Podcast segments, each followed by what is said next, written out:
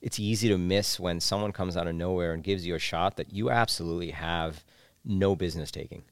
But what you need to do is absolutely, and you need to go read the 10 books, find the 50 mentors, watch whatever YouTube videos you need to watch or TikTok or whatever it is, and go figure out how to crush it. Because if you do, it changes the trajectory of your entire life. Totally. And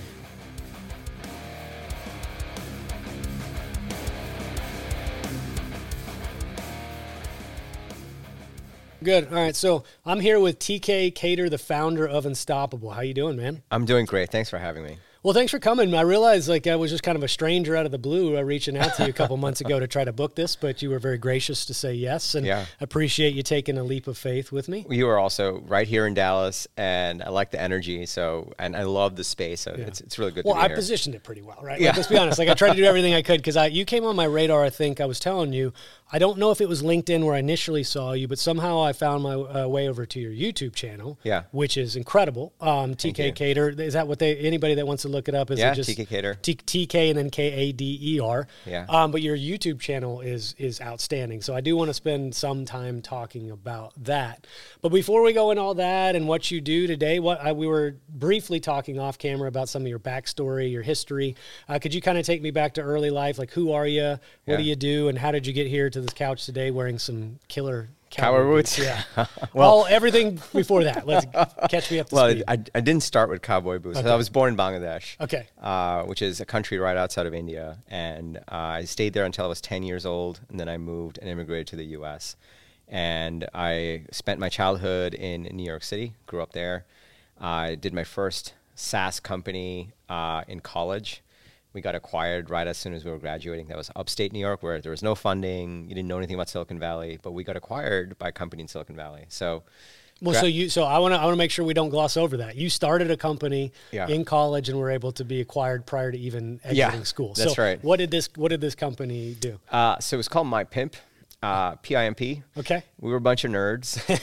Uh, RPI, where I went to school, had 75% men. So there was Okay. literally nothing going on. Okay. Uh, PIMP stood for Personal Information Management Portal. So, so we were nerds. At first, I'm like, what is this pimp platform? But okay. All right. yeah. Uh, so it was an online calendar. Okay. And this was like 2005, before online calendars were a thing. And we, you could go in and you could manage all your calendar online. You could subscribe to the fraternity. We were in a fraternity, the fraternity's calendar, so that would come in and it would text you, uh, reminding you where you needed to be for classes and everything. Brilliant. So how did this uh, idea come to fruition? We just needed it. You know, we were just bad. And remember, this was at this time you had Outlook calendar, Mm-hmm. and that's it. There was no web-based calendar at all. This was 2005, so we were one of the first ones before even Google Calendar came out. So we were one of the first ones that built that out of our college, uh, out of our fraternity house. We we launched it. Well, I love that because I mean, I've, I've, yeah, probably interviewed two dozen entrepreneurs on this show, whether they're in insurance or not.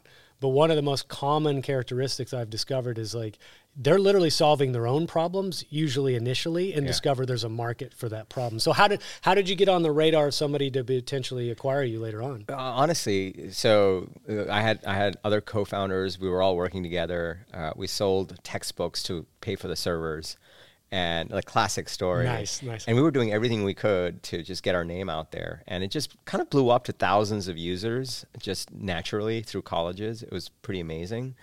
And one of our co-founders, Garrett Heaton, commented on some blog post about calendars and Web 2.0. And a founder of the company in Silicon Valley saw it, and they were like, "Oh, these guys are amazing!" And they reached out. And so I remember senior week when you're supposed to be partying. Uh, we were flying to California uh, when everyone's trying to figure out like, okay, what job am I going to take? Right. And most of our RPI went to GE or IBM. Uh, we were flying to California, and they're like, "Look, guys, we'll buy the company. We'll give you jobs. You're going to move over here. You're going to work on stuff, and we'll just show you where you can get a house with five bedrooms and just hang out there." And and we were like, "What is going on?" Well, that what is that? it- What is the show where there's a guy, the guys that are in like the it's Silicon Valley, literally the show. Yeah. That reminds me exactly what you're talking about. So, did all that come to fruition, like culmination, exactly the what they laid out? Okay, Exactly like that. And that's after New York, I then moved to California Okay. and uh, started working there.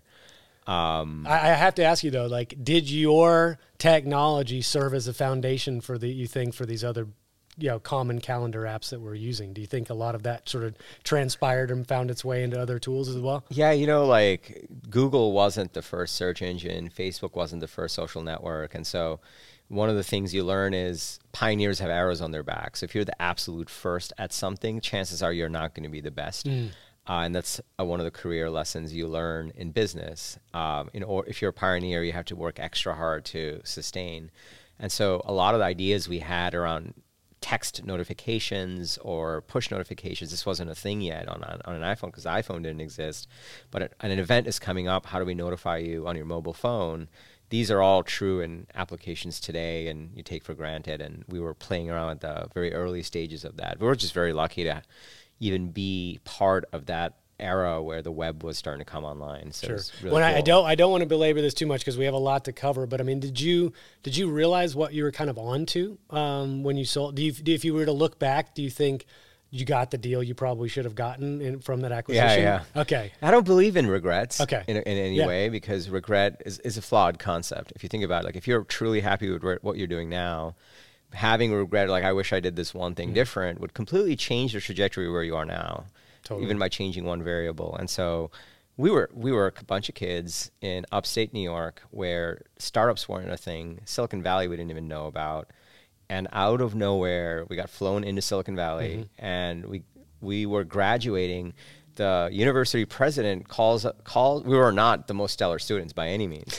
And she's announcing the valedictorian the salutatorian and also for five of us that sold the company by building an rpi and we were like oh sweet thank god. That's like our parents were like that's you guys. I'm like i know. This is great. Yeah i know. We made yeah so no, like it was amazing. It, cool. it, was incredible. And then we discovered silicon valley and we think about my fr- so my other my other co-founder pete curley was my freshman year college roommate and we're still best friends to today and you know we talk about it all the time it's like thank god we discovered all that like you just don't know what leads to what who you meet totally. and how it works and so we discovered silicon valley and we spent a decade in silicon valley mm-hmm. after that uh, building companies uh, so it was it was amazing. Well, did you, did you think of yourself t- as being an entrepreneur at that point, or did you uh, intend to be an entrepreneur your whole career, or did yeah. it just happen to be what happened to you as a result of some good work? You know, so it's like you know we're filming this. It's 2022, mm-hmm. and the word and feeling of entrepreneur has a very different feeling than 2005. Okay.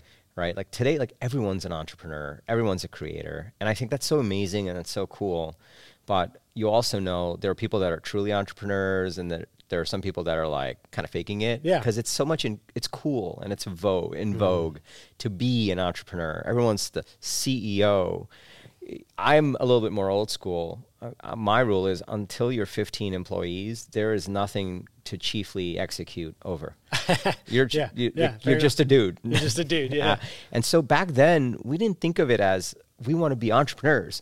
We were more like okay JP Morgan really wants us, GE really wants us, Goldman Sachs really wants us. Those are the default. But we really want to go build something. And that's all we care. We like wanted to build mm-hmm. something. Mm-hmm. And I think that's what we looked at it as, yeah. not that this cool hat of entrepreneur and I'm so cool. It's more like, let's go build stuff. And truly actual entrepreneurship, building is boring. like it's a lot of boring, yeah. hard work. Yeah. uh, and so that's what we wanted to be. That's what really drove us. And so when that company acquired us, they were like, "Cool, we're, you're, we're going to take what you build. We're, you're going to build it under our platform. We're going to go much bigger. This is how many users we have." We're like, "Oh my god, we get to impact this many more yeah, people." Yeah, that's cool. Let's go do that. That's what we were driven by. Very cool. So, to, how did that? So now we'll kind of move forward in the timeline too, because I want to hear about yeah. you know, how you got to Texas and all that stuff. But so, so now you're working for that company. You said you worked in Silicon Valley for about ten years. Yeah. What What were we doing during that decade? Uh, yeah. Yeah. So moved there 2006. Hated it. You did. Like absolutely hated Silicon Valley. Huh. Um, in 2006, Silicon Valley was really more around Mountain View, Menlo Park, so it's more the suburbs. Uh, San Francisco wasn't really a thing at that time. Okay. And so I'm a city kid going into Silicon Valley. And so I spent a year and a half, made sure the acquisition was successful, everyone was happy. That company got was getting like acquired, so we were like good there. So we got acquired, and then that company was getting acquired. And so uh, I got recruited out of there and I went back east and I joined a hedge fund. Oh, really? Uh, okay. Yeah, so I, worked at Bridgewater, uh, which was uh, uh, Ray Dalio's fund. So I worked over there, Be- best hedge fund in the world. Uh, and I didn't know anything about hedge funds, but I was like, yeah, sounds great. And my 20s was all about just say yes to crazy opportunities Mm-hmm. so you can learn. Um, and so I only spent a year and a half in Silicon Valley and then went to Bridgewater after that. So I, Well, I say that what you just said is a very important lesson, and I've started to discover that later in life too. It's like if somebody offers you something and it's an exciting opportunity or it's really going to stretch you and make you grow, you say yes to it and then figure it out. You don't go, oh, I don't know if I can do this, or I'm imposter syndrome, or why me, or that insecurity that we all kind of feel sometimes. Is like if that person sees in you enough to say yeah to, to offer that job, say yes and then figure it out because this is an immense opportunity. So I'm glad you you mentioned that because that perspective is super useful, getting people outside of their comfort zone and helping them grow. Hundred percent. I feel like it's so easy to get obsessed about all the opportunities that you get said no to, because everyone's just like trying, trying, mm. trying, and you're saying no. Maybe you don't even try again. It's easy to miss when someone comes out of nowhere and gives you a shot that you absolutely have no business taking. But you, what you need to do is absolutely, and you need to go read the 10 books, find the 50 mentors, watch whatever YouTube videos you need to watch or TikTok or whatever it is, and go figure out how to crush it. Because if you do, it changes the trajectory of your entire life. Totally. And those are the little opportunities that really make a big difference. So you had this opportunity. So you entered in the hedge fund world. Yeah. What were you doing? Uh, I was building trading systems for Bridgewater. Bridgewater managed about 180 billion dollars, and there were about seven developers that built their trading systems for the trading group. And so uh, I was one of them, uh, and we we Nice. built the trading systems. You know, Ray Dalio is all about. He's much more popular now uh, with his book Principles. He's about principle thinking, first principles thinking back in 2007, 2008, when I was there, uh, one, no one knew about principles. That book was actually just the internal employee handbook. Oh, really? Yeah. So Okay. we got the type printed version of it, and that was, you had to carry it with you everywhere. And I have handwritten notes on it. You had to follow the principles. Wow. Uh, and so you learn how to think in first principles. And also, the time I was there was during the great financial crisis. And so, uh, incredible time to just learn. And I learned how to think over there. And uh, so I spent about three and a half years there, um, living in Connecticut, uh, working at Bridgewater. And then I was like, you know, I think I want to get back to building. And so that's when I started my own company again, moved back to Silicon Valley. Was that tout? Tout? That was ToutApp. Okay, yeah, So so that was the one that popped on my radar. I, I do my research Yeah. beforehand and try to go, all right, what can I glean from career and articles and things like that? And the Tout app seemed to be, you know, I did I actually didn't know about that original one that you did in college, but the Tout app one was the one that seemed to have the most publicity around it. So what Yeah. were you guys doing? And can kind of talk me through the culmination of that acquisition as well? Yeah, yeah. So moved back to San, uh, San Francisco. At that point, San Francisco was a thing. So I loved the city. So moved over there, and uh, Uh, I had started a company called Tout App. And Tout App had a very simple idea. It was software for salespeople, which now today salespeople, or- yeah. yeah. salespeople have like fifty nine pieces of different pieces of software. But back when we started, everyone was building software for marketing. Salespeople were just left with a really crappy CRM and nothing else. Okay. And what we found was more and more sales was happening over email, over Zoom calls, over calling versus showing up in person. Inside sales was becoming bigger than ever, which now is like default sales. Yeah, I know. Yeah. Uh, but back then, like 20, this was 2010. And so we built software. We found that in order for you to take a cold prospect and turn that into a real opportunity, it takes seven to 10 touches. And seven to 10 touches happens over email, over phone, over social. And salespeople were literally trying to keep track of that on, on a spreadsheet or on a notebook and trying to follow up, but they never did. So we built software that said, cool, give us a lead or a target, and we'll make sure we follow up with them automatically for you. And when they engage, when they view the email, click on the email, we'll tell you right away. Okay. And so we built that. Uh, I started as a solo founder this time around, and it was 2010, 2011 in Sil- uh, Silicon Valley, back again. And that's the company that we grew out, uh, built out. We were backed by Andreessen Horowitz, which is one of the best VC firms in the world. Uh, and we started the sales engagement category, which now is very popular with companies like Outreach and SalesLoft. So we were the pioneers in that category. And uh, we ended up selling the company to Marketo, which was a marketing automation leader. Um, there's a lot to that story, but that's yeah, the no, that, highlight. that's be, and, and it's just it's you know I I, li- I talk to people and they've built one business and and successfully right, and you're just like in in sort of an awe. Like you're going through a laundry list of steps and you know and obviously we'll talk about unstoppable now but it seems like you just have a very consistent track record of identifying a problem developing it and and th- there's a broader marketplace need for that. Do you do you know do you have any suspicions as to why you have a knack for sort of identifying problems to solve so successfully? Uh, I don't know. luck you know whatever yeah. Yeah, no. I, maybe maybe you're you're underplaying your ability to discern but it seems Yeah. like you, you you know some people have seven misses before they get uh, well, a I'll, win right I'll tell you this: the, the the thing that's there. I have thought about this. I'm like, well, how do I come up with the idea that I want to pursue? So we had Tout App, then I worked at Marketo. Thankfully, Marketo got acquired. We sold Marketo to Adobe. Uh, uh, so far every company that's bought one of my companies, then got acquired. So uh, for larger and larger amounts, which is great. uh, and then now Unstoppable. The common theme across all these companies, and really the common theme for most of my working life, it's all been about one problem. Uh, and, and and by the way, like just to be clear, this wasn't something where t- 10, 15 years ago, baby TK said, ah, this is the problem. I'm going to go solve, mu- build multiple companies around this. You can, it's like as Steve Jobs said, you can only connect the dots looking back. Hmm. So looking back, the one common problem that I've solved for and I continue to solve for across all my companies is pipeline. pipeline Everybody, everybody, everyone, every business owner, whether wh- no matter what industry you're in, no matter what category you're in, if you go to them and say, "Hey, would you like more pipeline?" They'd be like, "Yes, mm-hmm. please." yeah Every sales leader, it's like, "Hey, what's your pipeline coverage?" And if they're like at three x, I'm like, "Well, if I could make it five x pipeline coverage, if I give you five x the amount, the number you need to hit, would you like that?" They're like, "Yes." You're selling insurance policies to everyone, and everyone wants insurance on their pipeline. And so ToutApp helped you. ToutApp was at a time when it was really hard to get attention on the internet. So you had to find a way to email these people and cold call these people because just writing a blog post wasn't enough. That's what Marketo was all about. That's why they bought us. Um, um, as we sold into uh, Adobe, Adobe even realized, well, we need better ways of marketing because companies want more pipeline, B2B companies. That's why Adobe bought Marketo. Um, even with Unstoppable, and we'll talk about that, ultimately, CEOs of companies want more pipeline. Totally. And I've found that as long as that's been my theme, but it wasn't by design. I think somehow I just in, ended up being the guy that like, oh, people want more pipeline, and I keep thinking of new ways you can generate pipeline. So I'm gonna keep doing it. I know TK. He's the pipeline guy, right? yeah, that's him. Well, so so now we, I want to flash forward into Unstoppable, and this will we'll probably go into phase two of our podcast and spend a bulk of the time of what you're doing today.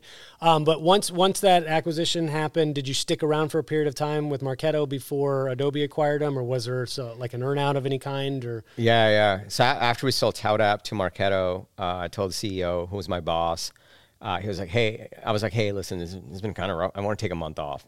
He's like, "What are you talking about? We need you." so they added me to the executive team. Uh, I was SVP of strategy, um, and the SVP of strategy is one of those roles where you give someone so that you can deploy them to any problem that exists. I see. Yeah. And so, uh, high level, I stayed the entire two years, and then I was part of the team, executive team that sold it to Adobe. The medium level is uh, I ended up running uh, Europe. I had to go into Europe, become the managing director there, uh, reboot that region, hire in a new leader. Uh, and this got convinced to me by the COO. Like we were at some offsite. and He's like, "Can you come with me?" And I'm like, "Oh God, I'm in, I must be in trouble." He's like, "Listen, uh, there's zero career downside. We need you to go move to London. We'll get you an apartment there. You need to go around Europe." And I'm like, at that time, I think I was 30, 32 or 33, something like that. And I'm like, "What? Like, what about my other job?" He's like, "Oh no, no, no. You have to do that too." yeah, we're just adding a job. We're just adding make more and more, you go and, across it's, and running an entire Yeah. region. So I did that. Um, and then I come back after Europe. We hired a great leader. Come back after a quarter.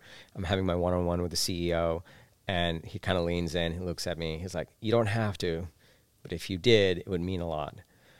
And I'm like, "Okay." so then I moved to Australia. uh, I rebooted ANZ, our ANZ region. Uh, and that was really like year one while we were running, build, rebuilding the strategy of the company. And then year two was about M&A, building up alliances. Um, so we I take, took over the alliances org, uh, learned how to kind of scale that. First time I ever did alliances org. Uh, but that one, you know, I feel like the CEO always had like a way to get me in. He's like, listen, everyone thinks you're smart, but no, no one will know for sure until you own a number. Okay. So he gave me a $60 million number to hit for the alliances organization, which had never been done before. Uh, and then we hit it, and uh, yeah, and then we sold the company. So that's when you got your feather in your cap, right? That Yeah, yeah, that's like, okay, smart, maybe yeah. you're smart. Like- okay, yeah, like you finally proved it to us, right? So tell me the, the inception of Unstoppable, because I do want to like that's what I know you do today. Yeah. The the thing that uh, it seems pretty interesting to me is like you're more of a face for this now, and this is where your YouTube uh, you know strategy comes into to the fray. But like, what is Unstoppable? Why don't we start there? Define what you do today, and then Yeah. we'll kind of go expand from there. Yeah, absolutely. So this Unstoppable came about, uh, and like after I left Adobe, we sold it, made sure everything was good. Uh, I left Adobe, and then I'm like, you, you need another thing. And one of the things they don't tell you when you sell companies is, as us as entrepreneurs or just as humans, every day you wake up and you make your bed, you look yourself in the mirror, you get ready, and you're like, let's go.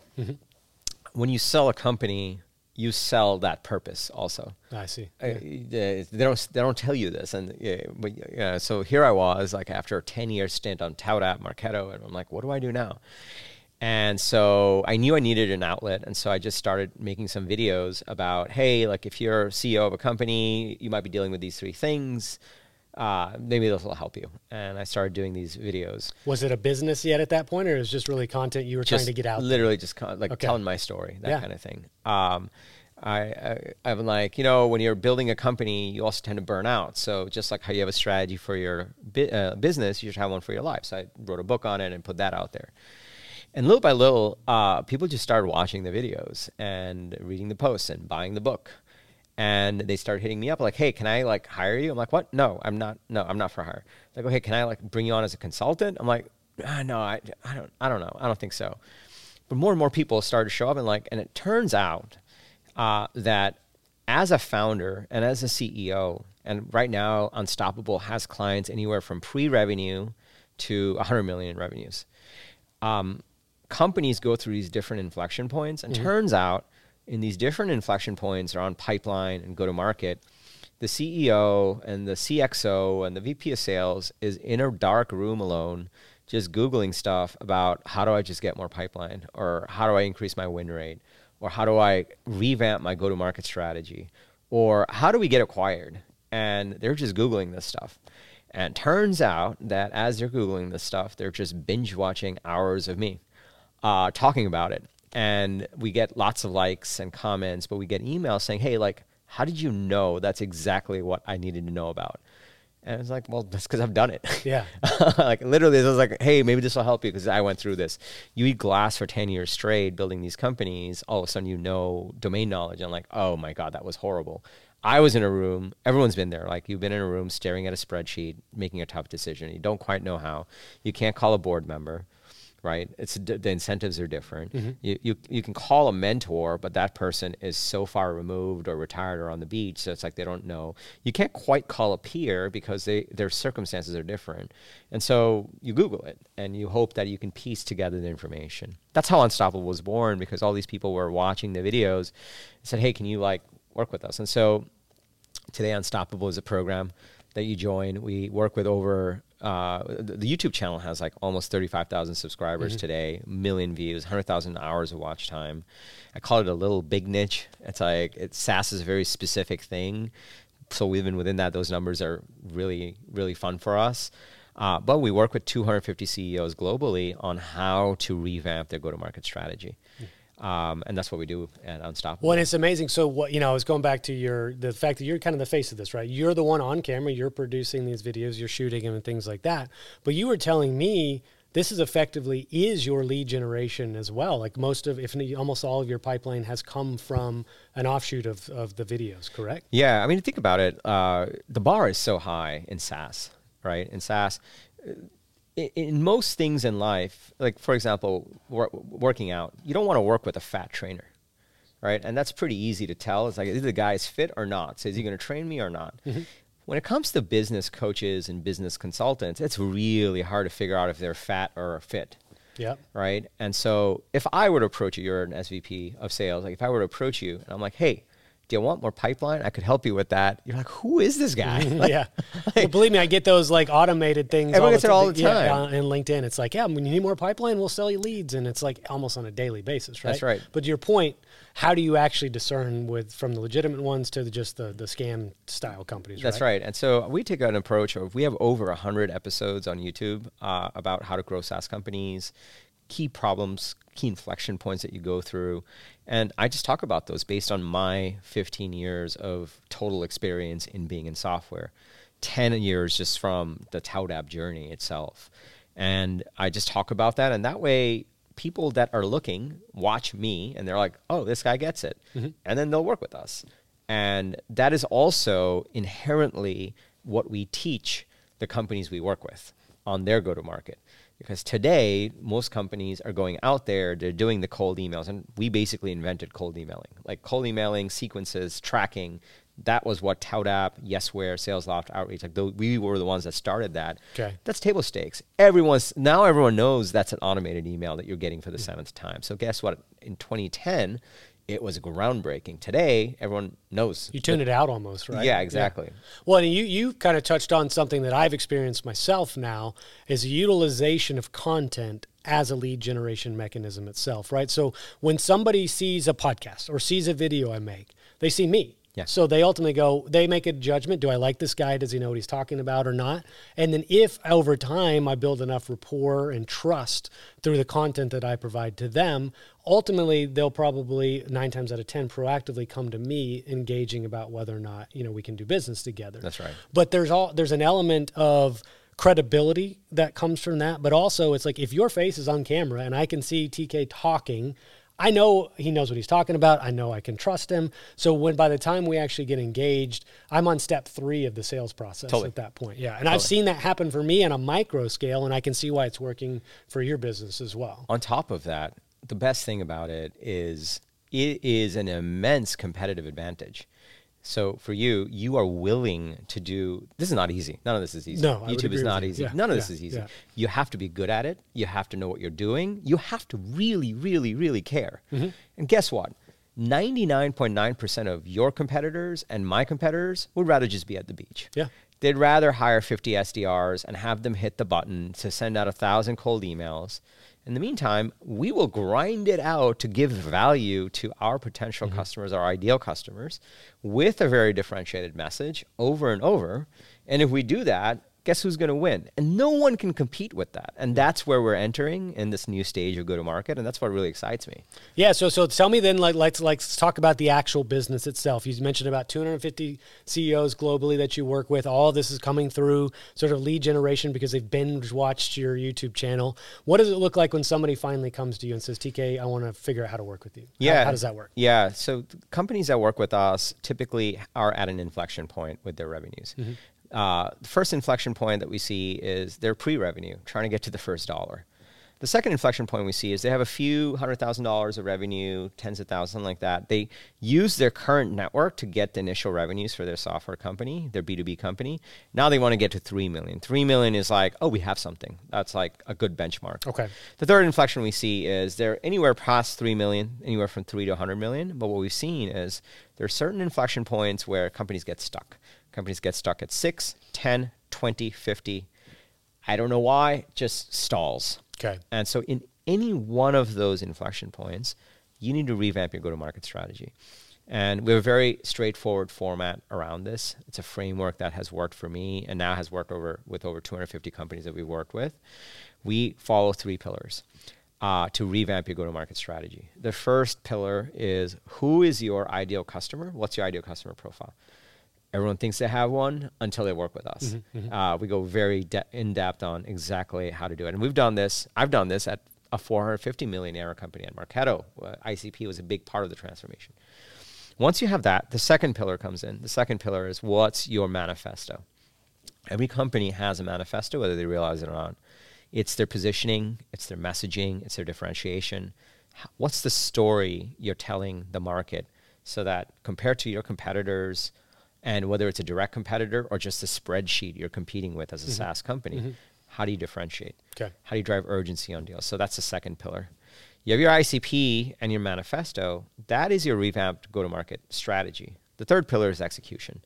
Most companies, when they, they might look at you, let's just say your direct competitor might look at you and say, oh, you know what? He's doing this YouTube thing. We should do YouTube. Oh, we should do TikTok too. Most companies are dabbling in a bunch of different channels or scatterbrained. Okay. Our third pillar is what we call a Broadway show. A Broadway show is a consistent set of marketing and sales activities that you're running on key channels that's bringing the manifesto to your ICP Okay. on a consistent basis. So with all our clients, we teach them ICP, manifesto, Broadway show. We teach them how to revamp that, how to run those plays. We teach them what metrics to measure, how to iterate, and all the way down to we teach them who to hire to continue to scale those key channels and those key activities so they can get to the next stage of growth. Mm-hmm. And let's talk about the practical application of the engagement with you and, and a CEO like that or a company like that. So, on you know, am I am I hiring TK? Am I hiring Unstoppable in, in the team? And then if so, like you know, is it is it fee based? Like what does the first year, second year, third year, like kind of the Yeah. evolution of that partnership look like too? Yeah, it's completely fee based. Okay. And you work directly with me. Okay. I have an entire team that works behind the scenes, but we've structured it as an advisory program. So you work directly with me as the founder, CEO, and the CXO of the company. We require that the CEO is leading the effort. The reason we do that is when you're changing the trans- the manifesto of the company or defining the manifesto of the company, or you're switching around the ICP of the company, there are these strategic decisions that the CEO must own, and then we'll get leverage from the sales leader, the marketing leader, the ops leader, the finance leader, the co-founder, all of that. Uh, and so that's how we're structured. Uh, think of us as like a McKinsey, except we're for early stage SaaS companies. Well, I like the fact that the the folks get to work with you because ultimately they're coming because they like you already Yep. or you know, think you know what you're talking about. So it's good to know that you're not then being handed off to somebody down the street that may still be competent and capable, but that's not Yeah. why they were there in the yeah, first there's place. no there's no ex pizza boy that I trained as a coach that you're going to now work with. Yeah, yeah. Here, It's- here, here's what guy. the talk track. Here's Yeah. what you say. Yeah, we're a very boutique firm because of that, and, and you know you might say 250 clients is a lot. So that does sound like a uh, lot to for me. that, Yeah. but because we've seen so many plays of this, we know the pattern recognition that we get across different SaaS verticals, industry segments. We have companies that are product led, we have companies that are sales led, we have companies that are mid market, we have companies that are enterprise, we have companies that are SMB. We have companies that are specifically in real estate tech or Mm-hmm. prop tech or insurance tech.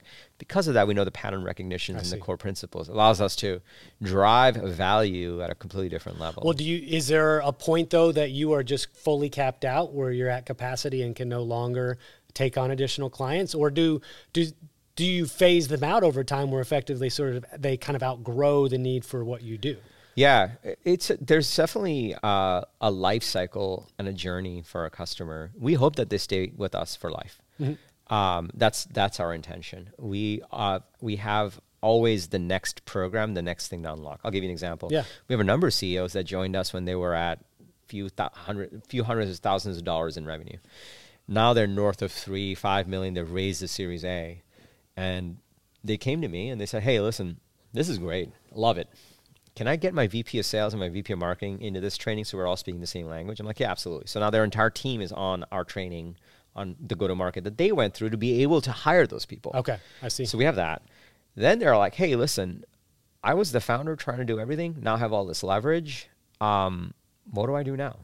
so we added another program. It's our platinum tier. This is our the best of the best CEOs that we've worked with. That's gotten the best most success.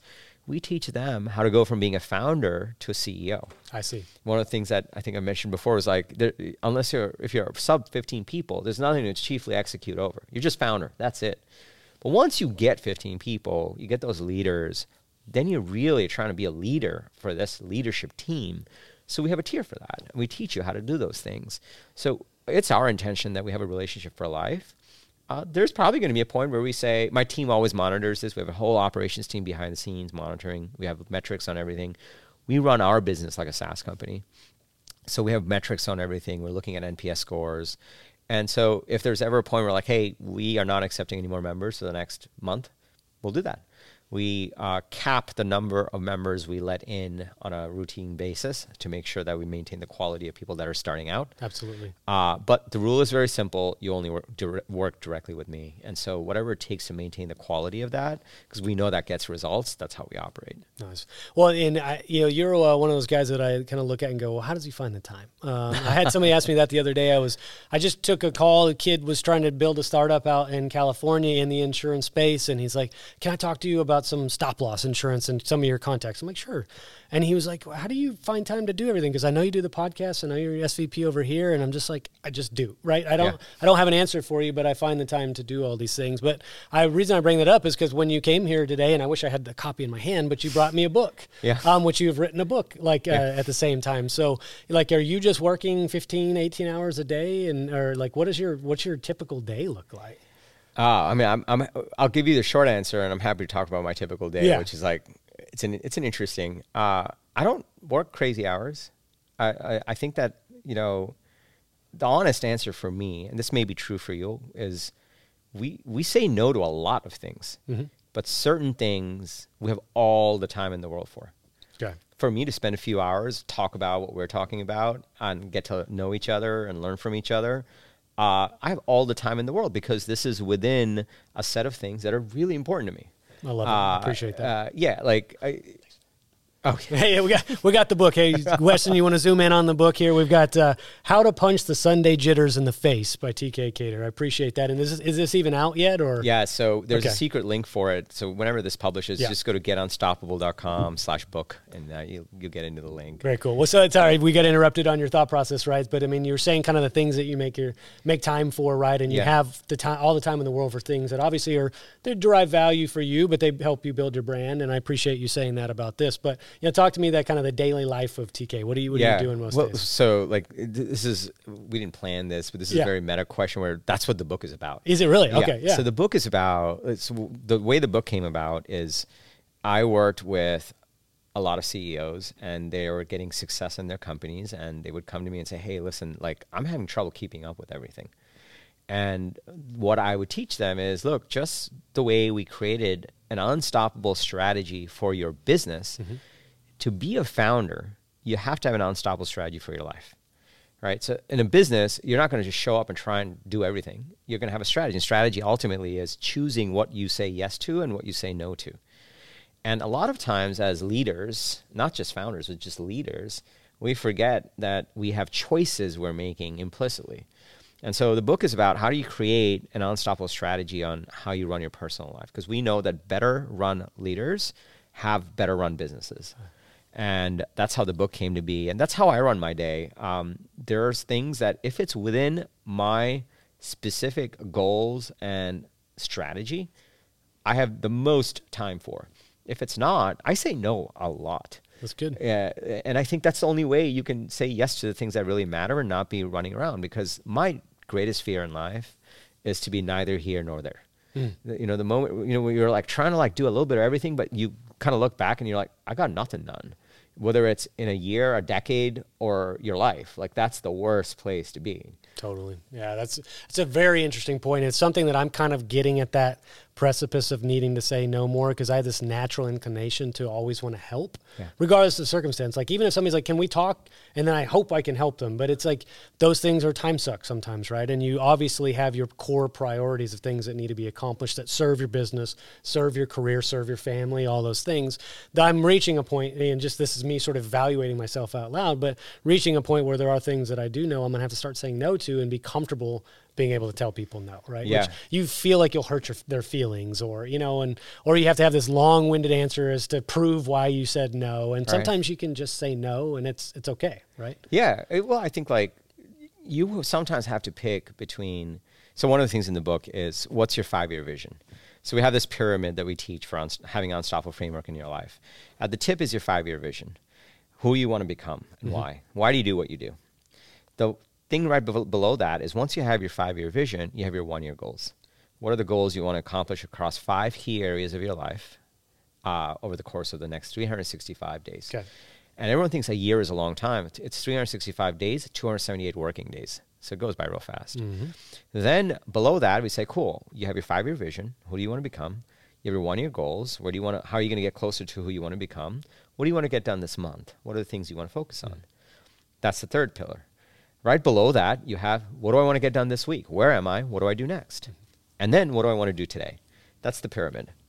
And sometimes it's really hard to say no to someone right in front of you. Yeah. But what you don't realize is every single time you're saying yes when you should have said no because you want to make that feel person feel sad, you are letting down you from five years from now. Yeah, that's true. So who do you ra- who would you rather let down?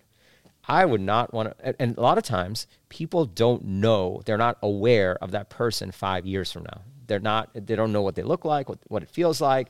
They're, they're like they don't even know who they're letting down. They're not thinking about mm-hmm. that person. But if you're making decisions today, and next week, and the month, and the year on who you want to be five years from now, mm-hmm then you're going to make a very different set of decisions at every single moment. Yeah, you're talking about like some yeah, kind of deep behavioral psychology. Like I, have heard it said, like why does why do people smoke cigarettes, right? Or why do eat, people eat bad food today? It's because there's an immediate reward. There's an immediate feedback, even if it's ephemeral. It's a short-lived feedback. Yeah. Because today, Spencer gets the positive reinforcement from whatever drug or thing but it's that person, like you said, you know, the, the time horizon that I've heard, you know, suggested is most people can't um, envision themselves 10 years from now. Right. The person they are 10. You use five, it's kind of the same difference at that point, but it's the ability to reflect on the future self and make decisions today that serve that future self rather than the immediate reward system which you know we're inundated with things like totally. that on social media and like everything is sort of geared towards immediate reward uh, instant gratification over long-term gratification. So you're kind of positioning that in a way to how to build yourself and build your business by having that five-year vision of who you want to be and being intentional about that. Yeah. Yeah this connects with you know with our ceos and leaders that we work with we're helping them revamp their go-to-market strategy and driving the growth of their companies w- with the strategy so that they can execute. And a lot of that is saying no to things. Mm-hmm. When we do ICP work, ideal customer profile work, a lot of the strategic discussions I have with the founders and the leaders is who are we going to say no to? Because you can't, you don't have enough marketing and sales resources to go after all of these. And the more diluted the ICP, the more diluted the message, the less effective it is. So, so it's a lot of saying no, so you can say yes and grow faster. Mm same principle applies to your life. And this is the crazy thing. We think that if our clients are saying no to the non essentials in their personal life, they're better leaders. If they're saying no to the non essentials in their business, they have better businesses. Crazy things are going to happen at that point. Yeah. For this cohort of 250 clients to a thousand, we're going to get to a thousand clients soon enough that they're they're doing both of these, and that's going to be pretty cool to see. Well, and it's it's it's really fascinating to me, and I want to spend a couple moments on this. That YouTube is the way that you've built this, right? And so, can you talk to me about kind of your process? If I've got an idea, um, I being UTK have an idea about this is what I want this video to be about. Yeah. Talk to me about the logistics of mapping it out, getting ready to shoot upon it, the post production, because this is really the vehicle in which you attract or lure in yeah. new prospects. Yeah, so yeah. I know you spend some time on that. So could you kind of share with me a little bit of your process and how you do that? Yeah. Uh, if I were to break it down to three things, every YouTube video we do is like, hey, here's three things you need to know about X. Okay. Like that's what we do. Um, and you would be amazed. Our videos are anywhere from 12 minutes to 30 minutes, depending on how how complicated the three things are. Uh, you would be amazed how much time goes into creating a 12 minute video. I, well, I personally wouldn't be amazed because I've tried to do it and yeah. it takes a lot of time. But so for the people that don't do it, kind of tell me what that would look like. Yeah, so we have an entire day dedicated to okay. scripting, filming, research to figure out like how do we get this right. Um, so a lot of the work really goes in before we even turn on the record button. Um, so, for example, if you know one of our most successful videos on our channel is uh, the six steps to building a go-to-market strategy for your SaaS business to drive growth. Simple, right? Mm-hmm. So it's like, what are the six steps, right? And how do you make it where people feel like they can do something with it? They don't tune out. How do you make it interesting? And for me, what I found is you got to make the steps actionable and you have to deliver it in what I call like all the marketing that I do and all the way I communicate, all the way I teach founders to communicate what they do in the market is what I call the hey man message. So it's very easy to get fancy and show how smart you are, mm-hmm. but that's not the goal. The goal is if you were sitting across from a friend and he's like, "Hey, dude, like, how do we do this?"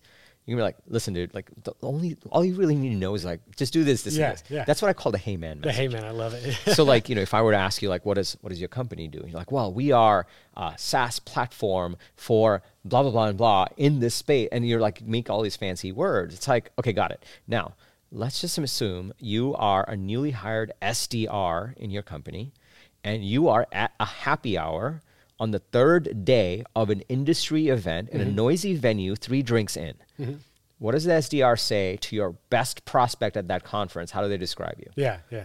that's the hey man version. That's the hey man version. Hopefully. Yeah, hopefully. and hopefully you've armed them with it, that Okay. hey man version. And the hey man version is usually simpler words, shorter words, few sentences. And it's just like, hey man, like you know how like it's really hard to generate pipeline? Uh, yeah, the way the reason it's so hard is because no one really has a go to market strategy. They're just trying their best. So here's the three things you need to know on how to build a go to market strategy. Brilliant. Right? So that's what we're trying to get to. Well, that makes sense. There's a, a guy, you know, Alex Hormozi. Uh, I love Alex. He's amazing, Yeah. right? Um, Yeah. Probably one of the most standout accounts I've seen in the last year on Instagram. But he also Yeah. backs up what he talks about, and he's he's clearly absolutely genius. But the, he talks about the language that you use in videos. Right. Most people want to prove how smart they are. He also says the average person somewhat reads around a fifth or eighth grade level, right? So if you're not using language that the average person could understand. All you're doing is serving your own ego by using really big words. You're not being an effective communicator because you've you've taken most of your core potential audience out of the frame because now they go, "Oh, I don't know that word, and this guy's not talking to me because I don't understand it. It was a really interesting epiphany that I had watching him because he's like I said, the guy's a genius, obviously. Yeah. But the language he uses intentionally more layman style terms because that's what he wants. He wants to appeal to a much broader audience. It's smart. It's really smart. Yeah, it's really smart. What what I, I and I love Alex Hormozi. I think it's incredible what he's done over the last few years. Uh, Not even like probably like eighteen months. So, and he embodies that. Like he breaks it. He he embodies that. Hey man, like here's what you really need Mm-hmm. to know. What I've learned about this is, you know, even with YouTube and what we do, that level of simplicity only comes after mastery. And so it's simple is a very deceiving thing. Simple does not mean it's easy, right? Like True. I'll be telling you like, hey, you need to revamp your positioning and your messaging. It sounds pretty simple. It's like, yeah, got it. It's like here's a value prop structure you can follow, right? Simple, but not easy.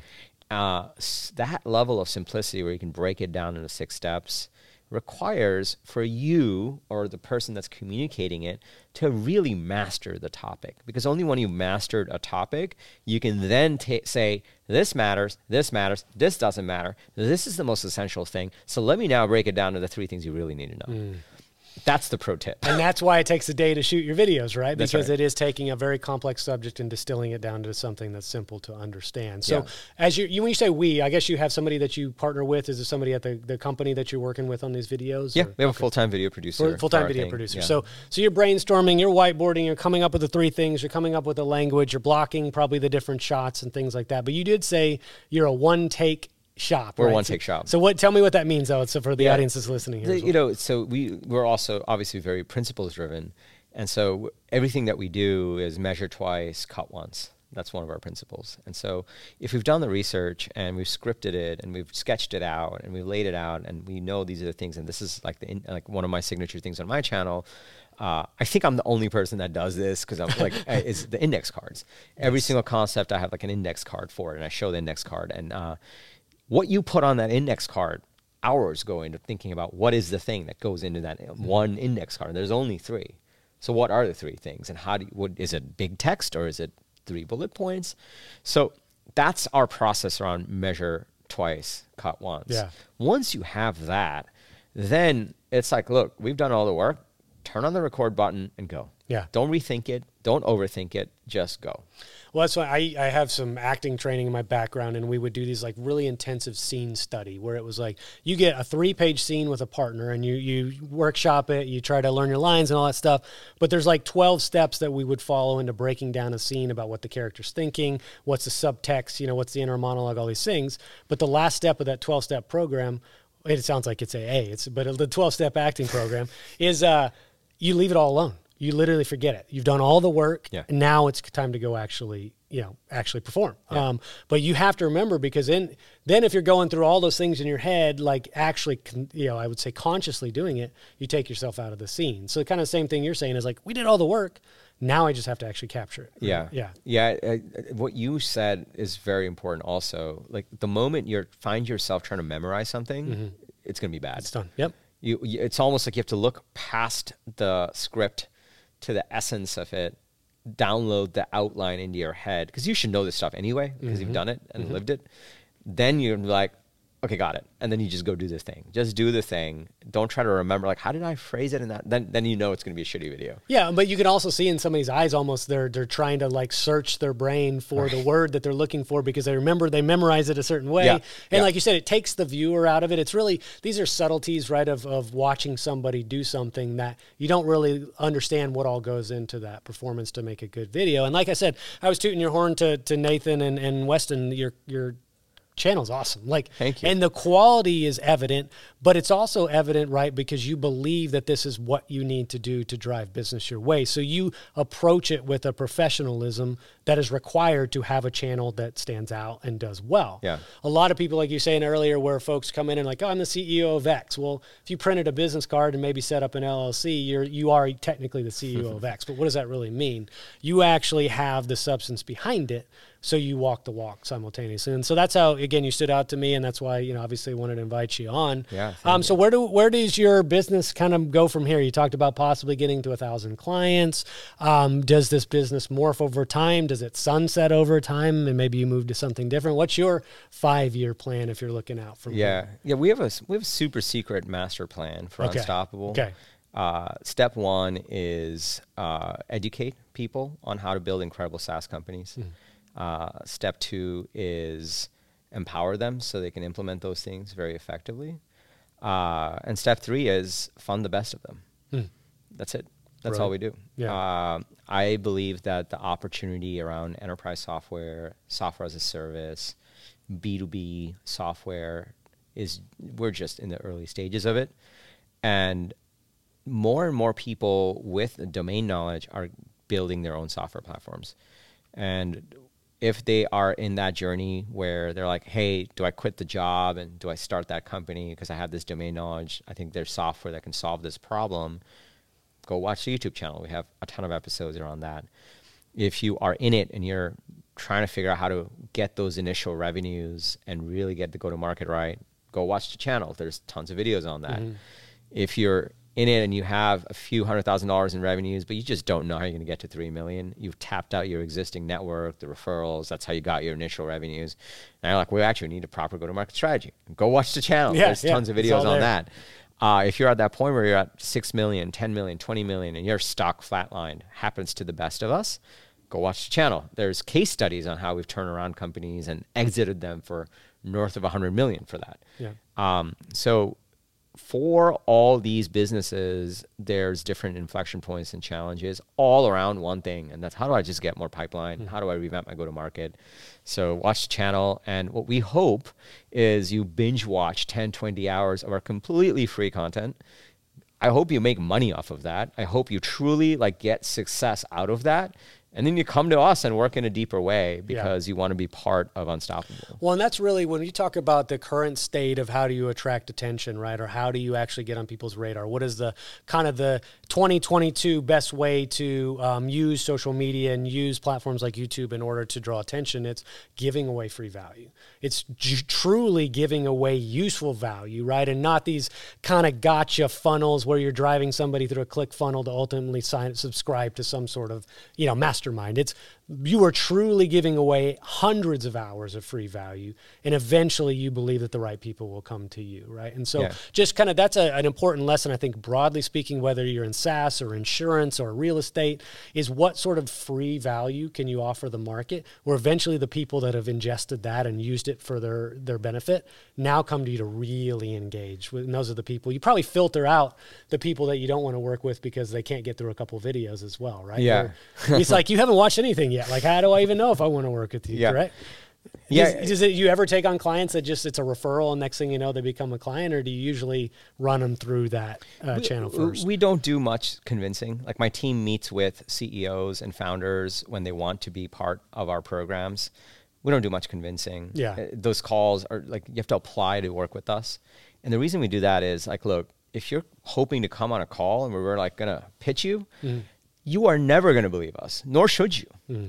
You should go watch the free stuff, and then if you trust us, then you should join us. Yeah. Otherwise, it's cool. Yeah. I'm not even charging you for for that. So that's how we approach it. And and you know, going off the free value thing, I think like I think that's true.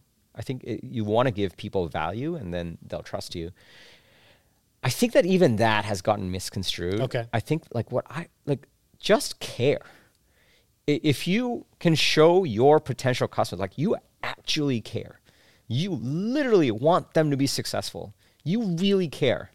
If you can show that on a video, on a piece of content, on your messaging, on the way you're approaching your prospective customers, that is going to be something no one else can compete with mm. because the truth is 99% of people in the market don't care. They don't actually care about their clients. They don't actually care about the business they're building. They just don't, which is great for us that actually care. Fair enough, Because yeah. you can compete in an unparalleled level. Yeah. And I'll be honest, like we've had a lot of CEOs, uh, uh, you know, we always ask, like we, we check for NPS scores. We have world class NPS scores. We always ask, like, why'd you join us? Like, why'd, why'd you do this? And they're like, we, there's so many other people talking about SaaS, but like, it's like the fat trainer that haven't done it. and, and then there are other people that, and this sticks out a lot. They're like, I don't know. It just seems like you actually care about this. Like, I'm like, no, I do. Wait, is that not default? Is, is it not default that you care about what you're doing? Yeah. It's not, turns out. And I think like value can be faked.